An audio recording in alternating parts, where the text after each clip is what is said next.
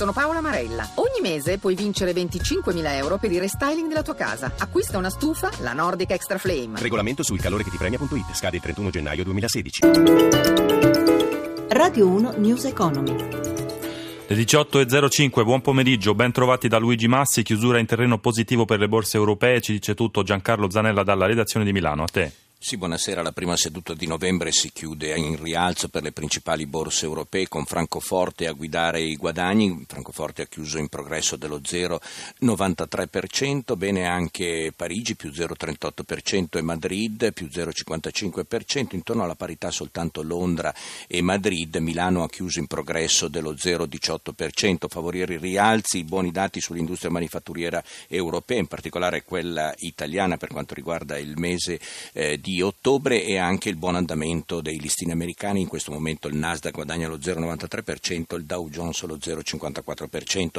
Tornando a Piazza Affari, da segnalare intanto il passaggio definitivo di Ansaldo Trasporti a Itaci, Ansaldo Trasporti del gruppo Fimeccanica e l'esordio nel listino principale di Piazza Affari, nel Fuzzi Mib di Anima Holding, che prende il posto di Pirelli che invece lascerà il listino, cioè ci sarà il delisting. Per eh, il mercato obbligazionario in leggero ampliamento lo spread BTP Bund a 108 punti base con il rendimento del decennale che sale all'1,64%. Infine per quanto riguarda i cambi, euro in leggero ripiegamento nei confronti della valuta americana ed è scambiato con un dollaro 10 cent e 25. A te la linea. Grazie Zanella, lo dicevamo anche nel giornale, entra nel vivo l'iter parlamentare della legge di stabilità in corso presso la Commissione Bilancio del Senato le audizioni delle parti sociali, critiche dai sindacati, la Confindustria conferma invece il suo giudizio sostanzialmente positivo positivo sentiamo nell'ordine Susanna Camusso, CGL, Guglielmo Loi della UIL e il presidente della Confindustria Giorgio Squinzi. Mi richiamo anche a molti altri che l'hanno detto, a noi non pare questa una manovra di effettivo carattere espansivo. Credo che dia il segno di essere una legge di stabilità che favorisce chi ha di più e crea difficoltà invece alle persone che hanno necessità. Non consideriamo assolutamente negativa la scelta del governo di aggredire il tema della crescita attraverso il superamento della logica rigida dei parametri quindi bene diciamo, l'impostazione, meno bene gli esiti, più ombre che luci.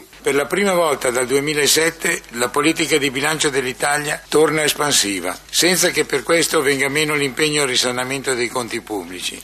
Parliamo di commercio e turismo. Secondo l'osservatorio trimestrale della Confesercenti migliorano i ritardi nei pagamenti ma aumentano i fallimenti anche se un po' meno rispetto al 2014. Sentiamo Anna Trebbi. Il rallentamento del secondo trimestre aveva fatto ben sperare, ma tra luglio e settembre la tendenza si è nuovamente invertita. 530 le imprese del commercio e del turismo che hanno portato i libri in tribunale. Si tratta del dato peggiore dal 2009, oltre il 5% in più rispetto allo stesso periodo dello scorso anno. 1860 le attività che hanno chiuso nei primi nove mesi dell'anno, una media calcola Confesercenti di 7 al giorno. Troppe, scrive, anche se un po' meno rispetto allo stesso periodo del 2014, un fenomeno che ha colpito soprattutto la Lombardia, il Lazio e la Campania. Migliorano invece i pagamenti nel terzo trimestre dell'anno, cala dell'1% il numero di imprese commerciali e turistiche in grave ritardo sui pagamenti, cioè oltre 30 giorni dopo la scadenza. Il calo riguarda tutte le aree geografiche del paese, anche se sud e isole restano le aree con il maggior numero di cattivi pagatori.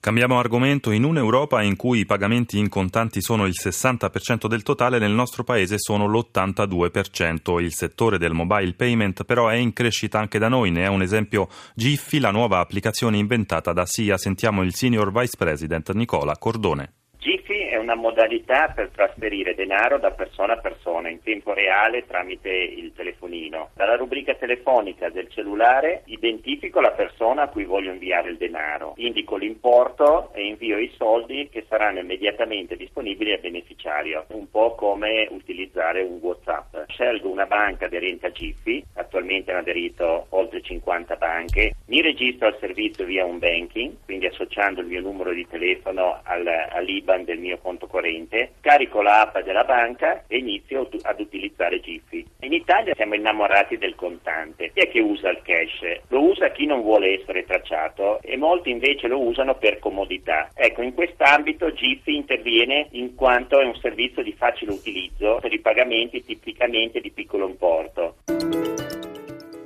Le 18.09 News Economy a cura di Roberto Pippan torna domani alle 11.32. Regia Mauro Zaninotto da Luigi Massi. Buon proseguimento d'ascolto su RAI Radio 1.